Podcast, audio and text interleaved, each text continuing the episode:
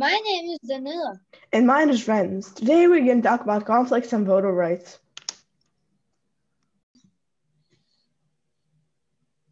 Voter rights. Did you know that conflicts because of voter rights are the loudest conflicts in the world because they have the biggest amounts of people and violence involved? This podcast is about voter rights and how they are not respected. The world should be a place to live in peace, so they want that voter rights were respected. The conflict is that some governments are not respecting the rules and voter rights that they made.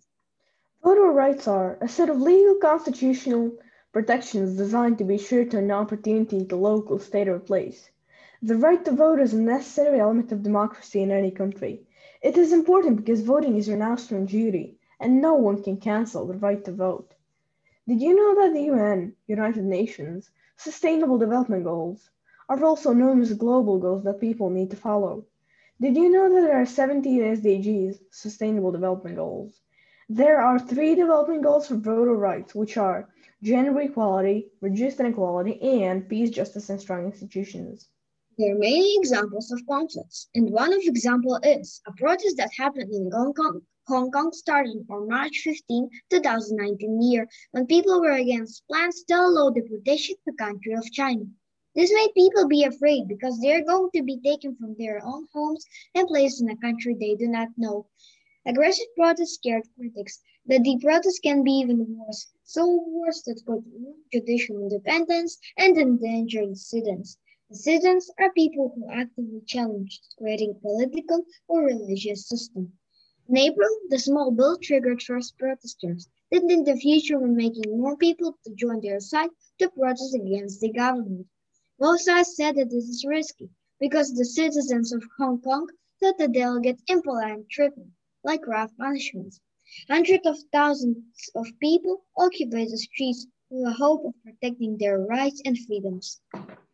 Additionally, there are many protests in Belarus because of voter rights, and its president, Lukashenko, who has been using his position as president to do anything illegal and not being arrested, as well as whenever people try to peacefully protest, they are casually getting beaten and arrested for nothing.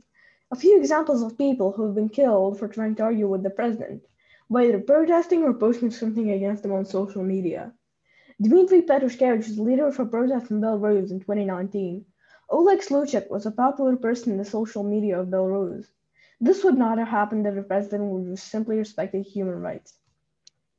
On August 23, 1939, the Hitler-Stalin Pact or the Molotov-Ribbentrop Pact was signed. In 1940, all the Baltic states were occupied by the USSR, which had previously agreed with the Nazi. While the occupation, all the people who, live, who were living in the Baltic states were forced to live under the dictatorship of the communist parties, where freedom of thought and speech was restricted as well as voting. Newly formed organizations started to protest, and as well as voicing their opinions and discontents. This led to countless encounters between the government and the people, and most of the people got arrested or even killed. After living under the occupation for almost 50 years, the people decided to make the biggest campaign towards retaining their freedom, the Baltic Way. At the end of 1980s, the USSR refused the occupation of Baltic Way State. On 23 August 1989, when the 50th anniversary of the Molotov-Ribbentrop Pact happened, the citizens of Baltic Way State forced to protest the public of the Pact's secret protocol people and the rebirth of the independence of Baltic Way State.